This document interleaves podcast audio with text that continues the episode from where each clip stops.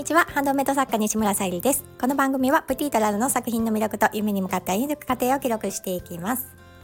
はい、今日はちょっと冷え込みますね。あのちょっと歩いてきたんですけど、それでもあの、まあ、手袋がね、私指の先が空いてるやつをつけてるので、余計にちょっと手先がねまだ冷たい感じです。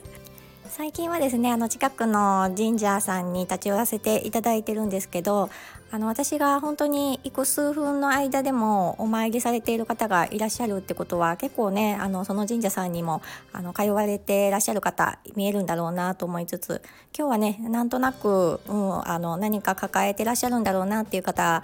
がお参りされていましたね。本当にね、あの一日が健康で過ごせることは本当に奇跡だなと思いますはい、今日のテーマが夢と年内にするべきことというお話をさせていただきたいと思います。本題に入る前にお知らせをさせてください。スタイフで小さな引っかかりについて考えるラジオを配信されている海さんがクラウドファンディングを立ち上げております。女性の働き方を当事者の立場から変えたいということで、政治と企業に当事者の声を届けるために動いていらっしゃいます。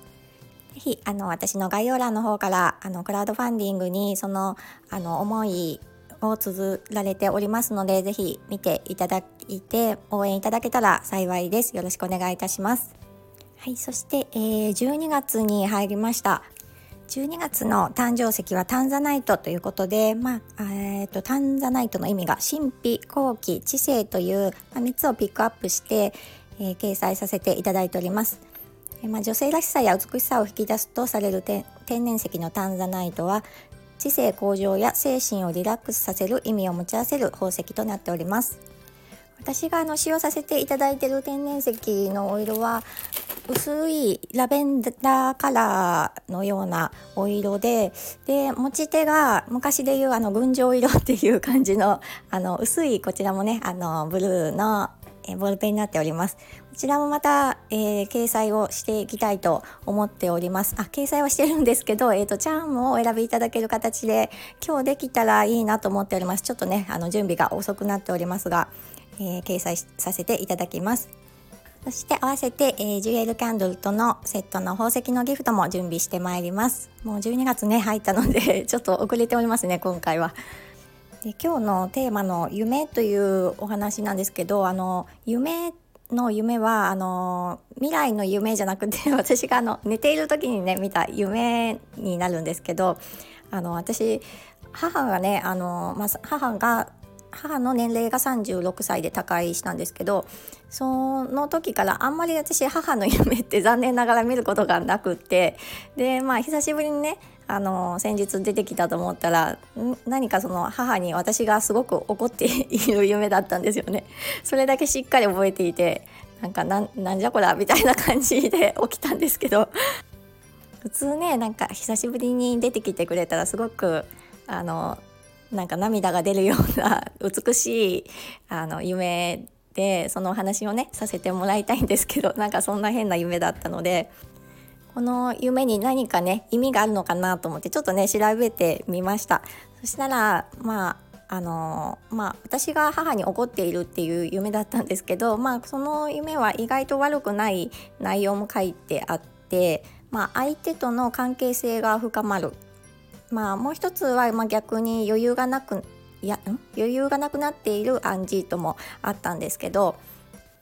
まあね、もしかしたら母からの何かのメッセージかもしれないと思って少しね調べてはみましたが、まああのー、なんだろうこのメッセージに執着することなく、あまあちょっとそのね、あのー、内容を見てまあそうかもしれないなとか、まあそういう感じで受け止めております。あとは私あの夢ではないんですけど、時々数字が気になった時は、まあよくねエンジェルナンバーって言われますけど調べたりすることも最近少なくなりましたけど、この前でもあのレシートのねナンバーがナンバーがじゃないな、えーと、金額がにせんななひゃくななじゅうごえんのレシートが続いたので、あこれは何かあるかなと思って、まあ、調べたりすることは稀にあります。ただそれもね、あの内容も執着することなく、まあ、あ、そうかもしれないなとちょっと自分と対話する意味で調べたりはしてます。なんか昔はね、若い頃は結構その数字にとらわれていて調べたりしていたんですけど、それではね、なんか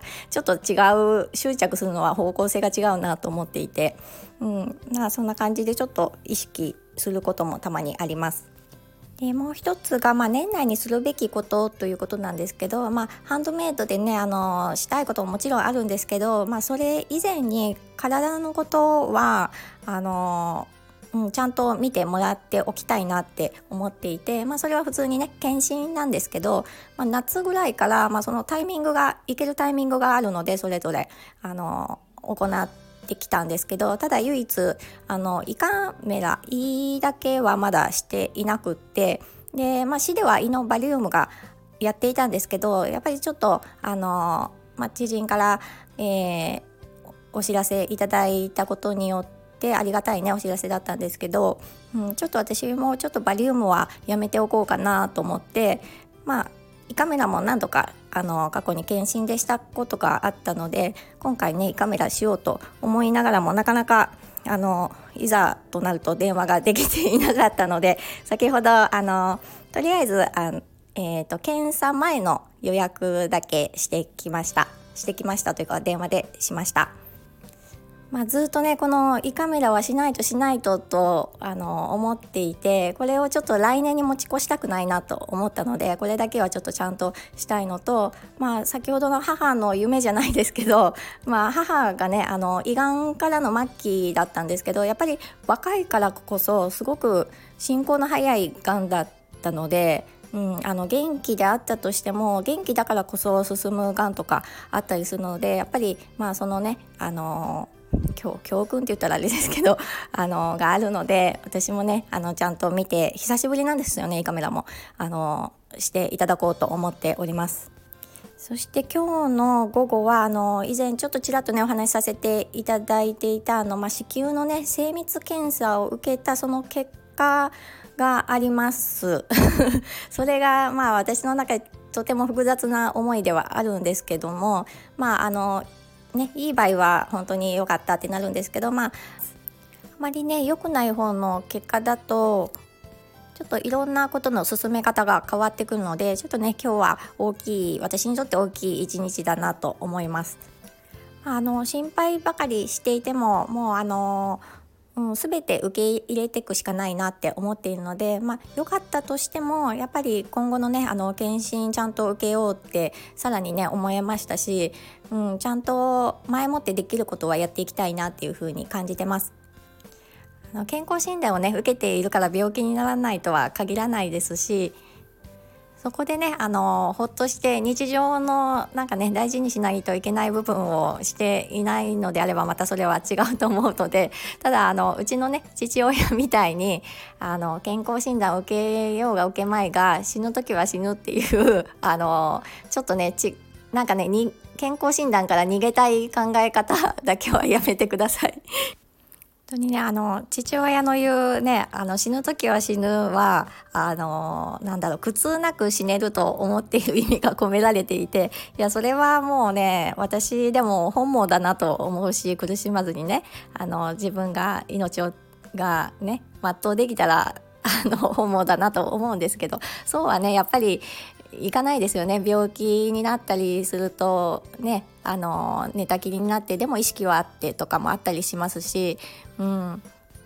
はりあの先日も父も尿管結石で痛い思いをして、まあ、それが分かるまでの、あの待っている中で、まあ、どっか悪い部分あるんかなってやっぱり自分自身もね心配になっていたんですよね。やっぱり、うん、その時になると分かることってあると思うので、ぜひねあのーうん、体だけはまずはそれが一番だなって私思っているので、じゃないとハンドメイドもね楽しくあのハンドメイドだけじゃなくって、うん、仕事何にせよ生活もね楽しく過ごせないと思うので、まあ、あのこれをお聞きの皆さん、えー、検診受けていらっしゃらない方見えましたら受けてみてください。